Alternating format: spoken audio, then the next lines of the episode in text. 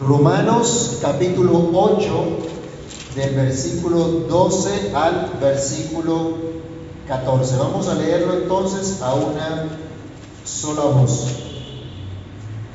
Así que, hermanos, deudores somos, no la carne, para que vivamos conforme a la carne. Porque si vivís conforme a la carne, moriréis. Mas si por el Espíritu hacéis morir las obras de la carne, viviréis. Porque todos los que son guiados por el Espíritu de Dios, estos son hijos de Dios. Oremos. Amado Dios y Padre que estás en los cielos, en el nombre de nuestro Señor Jesucristo te damos muchas gracias por el privilegio que tenemos una vez más de acercarnos a ti, a tu palabra, para ser edificados, exhortados y consolados a través de ella. Señor, por favor, quieras tú obrar en esta hora, que tu Espíritu Santo nos dirija, nos ilumine, nos guíe, Señor, a toda tu verdad y que comprendamos tu palabra y seamos animados en ella. Cumple tu propósito, Señor, para lo cual has enviado tu palabra y danos tu bendición en esta hora, en el nombre de Jesús. Amén amén. Pueden tomar asiento, mis hermanos. Estamos hablando de una gran noticia desde el versículo 1 de Romanos 8, que ya no hay condenación, que no hay ninguna clase de condenación para quienes, ¿de acuerdo? Para los que están en Cristo, los que están unidos a Cristo, para los que, dice Pablo, no andamos según los designios de la naturaleza pecaminosa, sino que vivimos por el Espíritu y según el Espíritu. Esto es algo que se evidencia en la vida de todo creyente, producto de qué? De la morada del Espíritu Santo en cada creyente, del Espíritu de Cristo en cada creyente. Esto es obviamente gracias a esa redención que Cristo ha obrado, a esa justicia de Cristo que nos ha sido otorgada. Así hemos dicho que somos del Espíritu de Dios por quien vivimos, por quien un día resucitaremos, así como Cristo resucitó. Entonces, ser del Espíritu y no de la carne implica también esta buena noticia de la gracia de Dios en Cristo nos trae una gran responsabilidad. Debemos hacer énfasis en esto. La gracia de Dios en Cristo nos trae una gran responsabilidad. Es por esto que el creyente ya no puede perseverar en el pecado. Es por eso que el creyente ya no puede tolerar el pecado en su vida, sino que cada día lo mortifica, lo mata. Por eso ahora la enseñanza del apóstol, sin dejar de estar centrada en la gracia de Dios, advierte al creyente de su responsabilidad como receptor de la misma. Esta responsabilidad es ser dirigidos, ser guiados por el Espíritu de Dios. Y de esto vamos a hablar en esta mañana, guiados por el Espíritu de Dios. En primer lugar, el apóstol nos dice que nos debemos al Espíritu Santo. Nos debemos al Espíritu de Dios. Ya vimos que la obra de creer en Cristo, la obra de tenerlo en verdad como Señor y Salvador, es por completo una obra exclusiva del Espíritu Santo. Es por completo una obra de Dios Espíritu. Sabemos que estábamos muertos en nuestros delitos y, pecados. ¿Se acuerdan de Efesios 2.1? Él nos dio vida cuando? Cuando estábamos muertos en delitos y pecados. Y solamente el Espíritu de vida fue el que nos dio vida para poder creer y venir a Cristo. Entendemos que la regeneración, el poder nacer de nuevo, es obra de quién? ¿Qué dice Cristo? Esta es obra de quién? Juan capítulo 3, versículo 5. Él le decía a Nicodemo, de cierto, de cierto te digo, que el que no naciere del agua y del Espíritu, no puede qué? No puede entrar al reino de Dios. Todo esto entonces se lo debemos al Espíritu Divino por pura gracia, por el amor con el que Dios nos ha amado en Cristo. Ahora tenemos todos los creyentes este don del Espíritu. Por ello entonces el apóstol Pablo de manera ferviente nos exhorta, versículo número 12. Así que hermanos, ¿a quién se dirige Pablo? ¿A unos extraños? ¿A unos desconocidos? a sus hermanos en la fe, a los que comparten la misma fe. Les dice, así que hermanos, deudores somos, no a la carne, para que vivamos conforme a la carne. Hermanos míos, dice Pablo, coherederos del reino celestial, igualmente llamados a ser de Jesucristo, ustedes y yo nos debemos al Espíritu Divino, no a la carne. Porque Ahora le pertenecemos al Espíritu de Dios, somos del Espíritu de Dios. Y tenemos esta vida de Cristo por el Espíritu de Dios. Así que nos debemos al Espíritu y no a la carne para que sigamos viviendo conforme a la norma de una naturaleza pecaminosa. Es imposible que un creyente siga viviendo de acuerdo a la norma de la carne, a la norma de la naturaleza caída, a la norma de la naturaleza corrupta ya no nos debemos a nuestros deseos e inclinaciones pecaminosas. Ya no estamos obligados a seguir las directrices del pecado. Ya no estamos esclavos del pecado, porque Cristo ya nos ha hecho libres y nos ha dado su Espíritu Santo. Nuestra naturaleza pecaminosa, como vimos en el capítulo 7 de los Romanos, es el huésped molesto que todavía habita en nuestra casa y que quiere de pronto eh, tomar control de nuestra casa. Pero ahora nosotros experimentamos que el control de nuestra vida lo tiene quién? El Espíritu de Dios, el Espíritu Santo, quien ha derrotado el poder del pecado y de la muerte. Nuestro Padre Celestial entregó a su unigénito Hijo por nosotros. El Hijo Eterno de Dios se entregó a sí mismo en una ofrenda sustitutiva por todos nosotros y nos envió su Espíritu Santo para darnos vida y para habitar, para morar en nosotros. Todo esto se lo debemos a nuestro Trino Dios, quien mora en nosotros por el Espíritu Santo, como ya también hemos visto. Luego entonces, esta declaración de ser, debe ser totalmente clara para cada uno de nosotros, hermanos. Para todos los que por la fe hacemos parte de esa familia de Dios. Así que, hermanos, deudores somos, no a la carne, para que vivamos conforme a la carne. Debido a las bendiciones que hemos recibido, tenemos una obligación pero esta obligación no es para con la carne, puesto que mientras el Espíritu de Dios trae vida, la carne lleva a qué? A la muerte. De esto se nos ha estado hablando en los versículos anteriores y en los capítulos anteriores. Vamos a recordar rápidamente Romanos capítulo 8, versículo 6, porque el ocuparse de la carne es muerte, pero el ocuparse del Espíritu es vida y paz.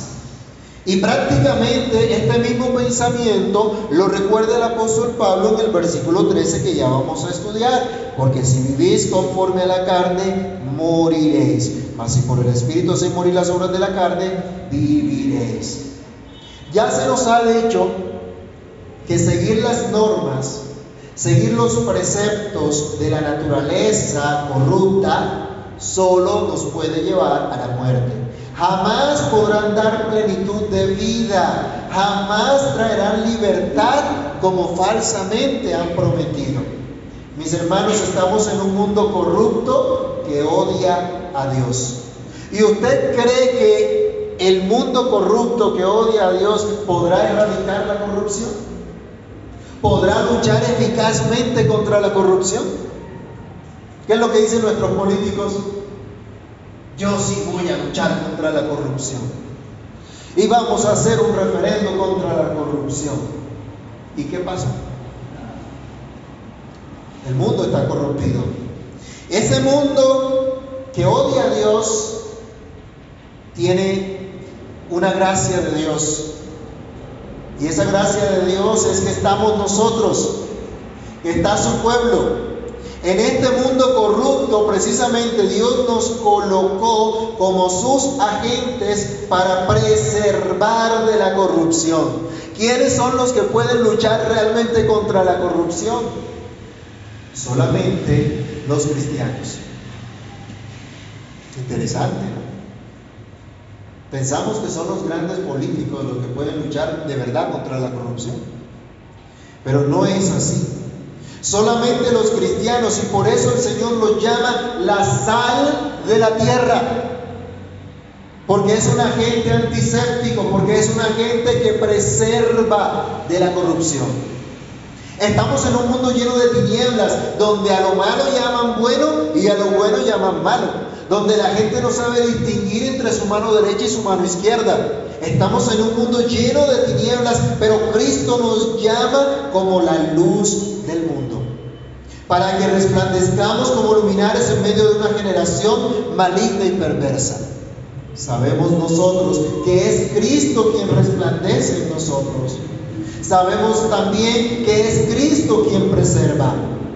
Pero ustedes y yo y todos los creyentes en el mundo entero somos agentes activos en esta labor. Y quiero que esto lo, podamos entender, lo podamos recibir. Somos agentes activos de Dios en esta labor. A veces se nos olvida el papel que tiene la iglesia en este mundo. A veces queremos que la iglesia domine en un lado, en el otro, y se nos olvida que no podemos influenciar, que no podemos impactar, que no podemos llegar a hacer absolutamente nada si no somos guiados por el Espíritu de Dios y cumplir nuestra función como sal y como luz. La iglesia necesita entender, recordar, tener en cuenta y vivir de acuerdo a esta verdad. Dios nos ha concedido la gracia de ser sus instrumentos para llevar a cabo esta labor. Así que nuestra vida, hermanos, no es nuestra, es del Espíritu de Dios. Él es quien hace todo en nosotros, pero sin quitar nuestra responsabilidad. Él lo hace todo, pero no somos unas marionetas. Él transforma nuestro corazón para que con todo nuestro ser, para que con toda nuestra voluntad vengamos a Él. Él coloca el querer como el hacer por su buena voluntad. Ustedes están aquí hoy no porque una máquina los despertó y los trajo automáticamente y los sentó en su lugar. Usted tomó también una decisión, usted tomó una libre decisión. ¿Gracias a qué? Obviamente a la labor que primero hace el Espíritu de Dios en su corazón. Pero usted viene con todo su corazón, usted viene libremente. ¿O a quién lo obligaron? ¿A quién le pusieron la pistola esta mañana para que viniera? Hermano Armando, ¿alguien le puso una pistola ahí para que viniera? No. El pastor ni siquiera lo llamó para decirle, pilas, tiene que llegar a tal hora. No. Porque si es el Espíritu de Dios el que está obrando en nosotros, el que está dirigiéndonos, entonces comenzamos a actuar de acuerdo a la voluntad que nos revela por su palabra. Nuestra vida entonces es del Espíritu de Dios. Piensen hermanos por un momento en la situación de los cristianos que estaban en Roma cuando Pablo les escribió. Piensen ustedes en la hostilidad que se levantó contra los cristianos durante el imperio romano. Piensen un momento, hermanos, en la cosmovisión pagana que reinaba durante el imperio romano. ¿Cómo sería vivir en contra de esa cosmovisión pagana? ¿Cómo sería vivir teniendo absolutamente todo en contra? Los cristianos no lo tenían fácil. El imperio realmente no le facilitaba las cosas a los cristianos, que los cristianos fueron audaces y utilizaron varias cosas que habían allí para la extensión del Evangelio, es distinto.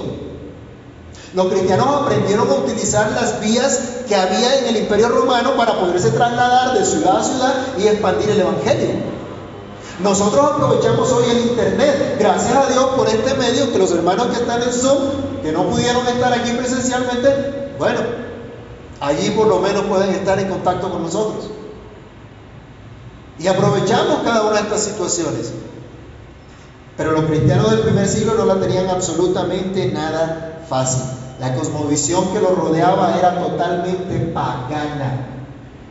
¿Ha visto usted o se ha encontrado de pronto en, un grupito de personas que todos tienen una cosmovisión pagana y usted está luchando con preservar su cosmovisión bíblica? Nada más vaya con los familiares que no son creyentes. ¿Cómo piensan? Mi papá estado, por ejemplo. O el mundo, o el verde, ¿no? Está de moda. Hay programas de Big Verde y hay todos estos cuentos del ambientalismo por todo lado. O el dragón verde, como el pastor Green también expone. Piensen en esa como visión que rampantemente reinaba en aquel entonces. ¿Cómo podrían los cristianos de Roma ser sal y ser luz? ¿Cómo podrían esos cristianos atender su llamado? Igual que usted, igual que yo, solamente mediante el poder del Espíritu de Dios, que en primer lugar les convencía de su llamado y en segundo lo capacitaba para ello, llevándolos a pensar en las cosas del Espíritu, llevándolos a pensar en las cosas que glorifican a Dios en medio de una cosmovisión pagana que reina alrededor nuestro, ¿cómo podemos combatirla? Pensando en las cosas que glorifican a Dios. Si en eso está enfocado nuestro pensamiento, podemos decir, estamos guiados por el Espíritu de Dios. Es la única manera. Los cristianos, solo por el poder del Espíritu, pueden hacer estas cosas. Por cierto, mis hermanos, ¿qué es lo que ocupa hoy nuestra mente? Y si miramos a la iglesia hoy día en general, ¿qué es lo que ocupa hoy la mente de la iglesia? ¿Le gusta a usted revisar Facebook? Bueno, revise el Facebook de la mayoría de los cristianos hoy día. Ahí se dará cuenta qué piensa. Ahí se dará cuenta cuáles son las cosas importantes.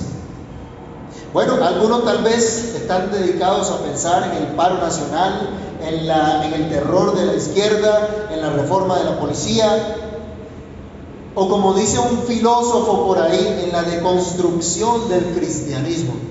¿Qué entiende usted por deconstrucción? Deconstrucción es derribar, es destruir. Puede ser un cristiano en deconstrucción. Hay una cosa terrible, me parece terrible oír que un cristiano se atreva a decir tal cosa, simplemente no es cristiano. Pero mi punto, hermanos, es que el verdadero cristiano debe estar ocupado, no vagando, ocupado en las cosas de qué? Del Espíritu. En vivir conforme a la dirección del Espíritu.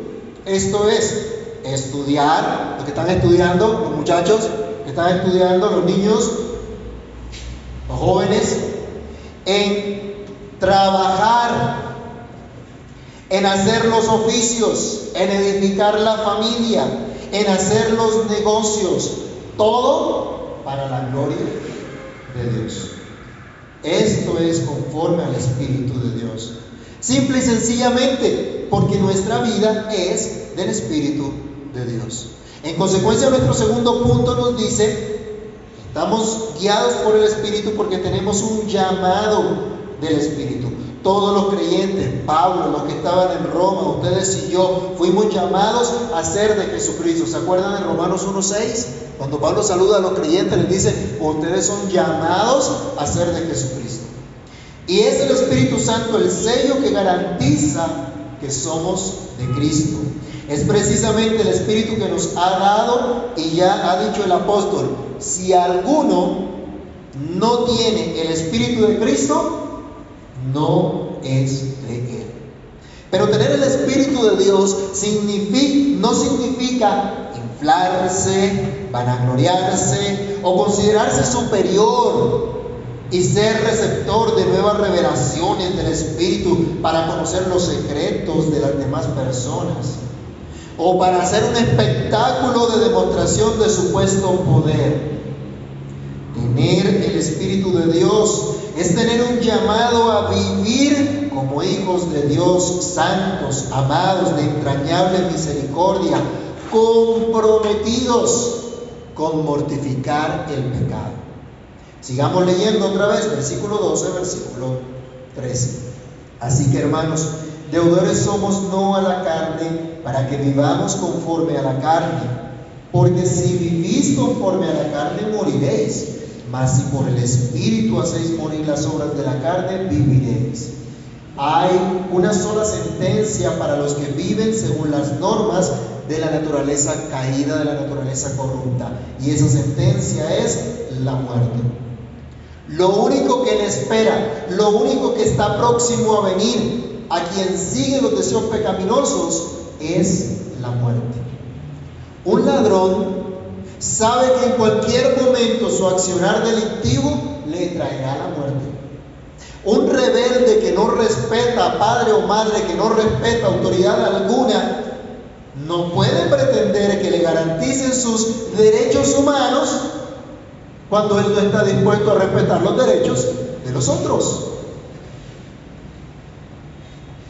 El que cambia el nombre de las cosas para camuflar su maldad llamando a lo bueno malo y a lo malo bueno, su final es un camino de muerte.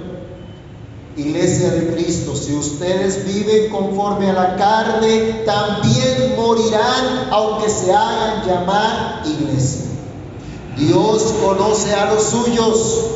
Hoy tristemente hay muchos que dicen ser cristianos, pero están embelesados con el mundo con las filosofías huecas que apartan de la verdad. Y creen que pueden ser cristianos y que a la vez pueden ser amigos del mundo que odia a Dios. Cristianos interesados en cosas que no En un mundo que saca a Dios de las escuelas. Les compartí un link a ustedes de algo que sacó el Ministerio de Educación Nacional, de los protocolos de convivencia. Y en esos protocolos de convivencia están enseñando a nuestros hijos, supuestamente, a respetar las diferencias de orientación sexual. La Biblia en dónde habla de orientación sexual. ¿Qué dice la Biblia? Que Dios creó al hombre. ¿Cómo lo creó? varón y hembra. Fuera de ahí no hay más. Pero es una obligación ahora de todos los colegios enseñar lo que el ministerio ha determinado que es bueno. Es una conferencia donde dice seguir los postulados de un señor de apellido Freire, humanista. Y sabemos que el humanismo realmente que este mundo ha abrazado es diabólico, porque coloca al hombre en el centro de todo, en el primer lugar. ¿Y quién es el que necesita el primer lugar o el que, el que exige el primer lugar en todo? ¿No es Dios? Entonces, ¿cómo estamos, hermanos? ¿A qué nos están llevando este mundo? Sacan a Dios de las escuelas. Hay que respetar a todos, pero cuidadito usted habla lo que Dios dice porque entonces se le viene el mundo encima. ¿Estamos dispuestos nosotros a enfrentarnos al mundo entero por vivir de acuerdo a lo que Dios nos dice? ¿O nos da un poco de, de cosor, de miedito? ¿Qué tal?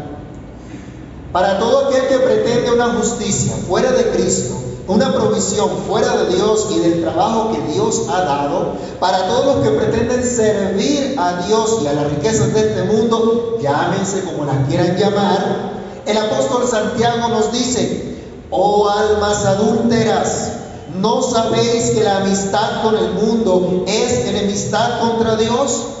Cualquiera pues que quiera ser amigo del mundo se constituye enemigo de Dios. No podemos ser neutrales. En esa conferencia que les digo, uno de los expositores dice que la educación no, es, no puede ser neutral. Ya lo reconocen. Y están impartiendo sus ideologías. Nuestra educación tampoco puede ser neutral, porque nuestra educación viene de Dios. ¿Y qué es lo que nos dice Dios? Estas cosas se las tienes que enseñar a tus hijos. ¿Cuándo? Cuando te levantes, cuando andes por el camino, cuando te acuestes, en todo momento. Para que sirvan a Dios, para que teman a Dios.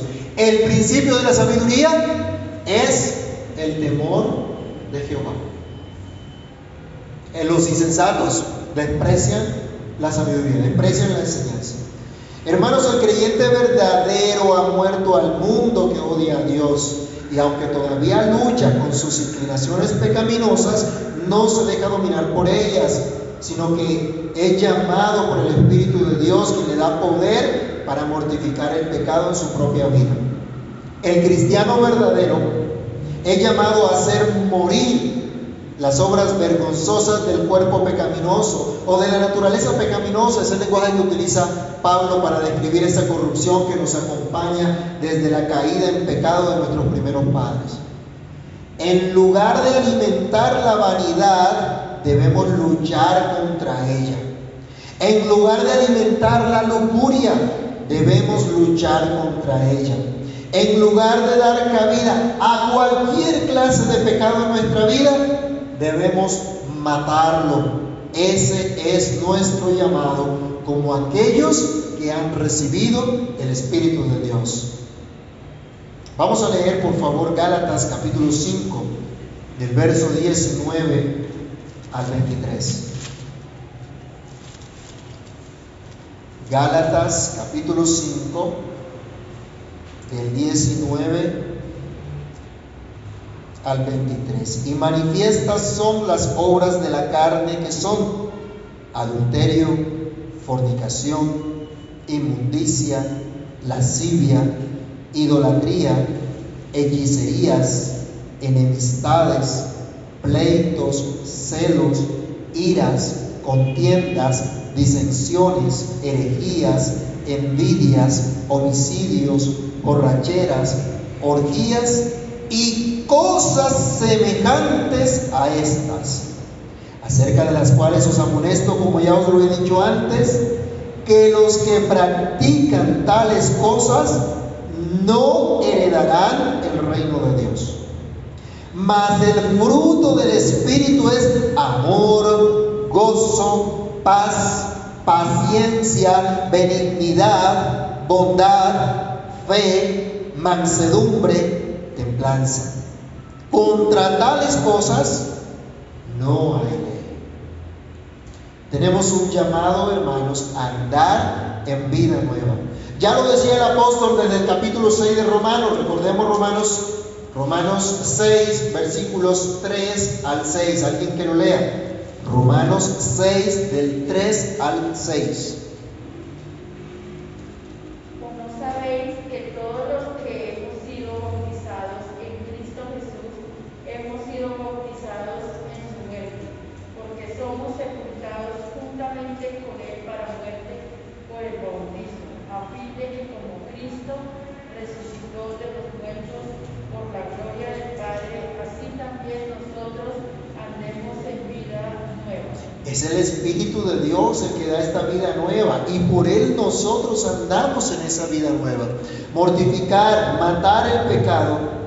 no es declarar una u otra cosa, no es reprender al espíritu de borrachera o al espíritu de adulterio, es viviendo en vida nueva. Muchos pretendían que con un exorcismo dejarían de cometer ciertos pecados. Pero como nunca resultó, simplemente se rindieron a su pecado. Si Cristo nos ha hecho libres, si Cristo nos ha dado su espíritu, podemos luchar contra los rastros de corrupción que aún quedan en nosotros de manera consciente. tomando una actitud diferente gracias a una motivación diferente que ahora hay en nosotros. Pablo nos da un ejemplo práctico, Efesios 4:28. Si alguien ha practicado el hurto, ¿qué le dice? El que hurtaba, no hurte más, sino trabaje, haciendo con sus manos lo que es bueno para que tenga que compartir con el que padece necesidad. Ahora esta persona que fue tentada al robo, al hurto, tiene una motivación diferente. Y aunque venga nuevamente la tentación sobre él, ahora ve el trabajo de una manera diferente. Ahora tiene que ver el trabajo como una bendición de Dios, no solo para el sustento suyo y de su familia, sino para poder ayudar a otros cuando sea necesario. También el apóstol escribe a los Gálatas señalando algunas evidencias de las obras de la carne, como lo que leíamos en Gálatas 5 del 19 al 23. Y lo contrasta contra lo que produce en el creyente el Espíritu Santo. Lo que ahora se dedica el creyente conscientemente, es decir, mortificando el pecado. Más adelante, en la carta a los romanos, veremos algunas instrucciones prácticas también que hablan de esa vida nueva o de esa evidencia de andar en vida nueva y de atender al llamado del Espíritu Santo, a la dirección del Espíritu Santo. Y esta, esto es en razón a que somos hijos de Dios. Y aquí viene nuestro tercer punto en el día de hoy. Guiados porque somos hijos de Dios. Hoy estamos hablando de ser guiados por el Espíritu Santo. Y estamos diciendo que somos guiados porque somos hijos de Dios. Dice el versículo 14 de Romanos 8. Porque todos los que son guiados por el Espíritu de Dios, estos son qué? Hijos de Dios. Solamente si somos guiados por el Espíritu de Dios, podremos tener evidencia en nosotros que somos hijos de Dios. Solamente aquellos que están comprometidos en hacer morir las obras vergonzosas del cuerpo o las obras de la carne, son los que realmente están siendo guiados por el Espíritu de Dios en razón a que son hijos de Dios. Mis hermanos, es necesario enfatizar esto aunque ustedes ya lo sepan. El apóstol no dice lo que hay que hacer para convertirse en hijo de Dios sino lo que hacen todos aquellos que son guiados por el Espíritu de Dios en razón a que ya son hijos de Dios. El Espíritu Santo dirige a los hijos de Dios iluminando su entendimiento para comprender lo que Dios les ha concedido. En Efesios 1, del versículo 15 al versículo 18, el apóstol Pablo manifiesta la oración que hacía por los efesios, pidiendo a Dios que el Espíritu mismo iluminara el entendimiento de los hermanos para que comprendieran lo que Dios les había concedido, para que conocieran el poder de Dios, para que conocieran a profundidad esa gracia de Dios. Hermanos, solo el Espíritu Santo nos permite comprender la palabra, entenderla como nuestra norma de fe y de conducta. El Espíritu de Dios dirige al creyente para hablar del Evangelio como conviene. El mismo Pablo pedía oración por eso. Leamos por favor Efesios 6 del 18 al 20. Alguien que lo lea por favor fuerte. Efesios 6 del 18 al 20.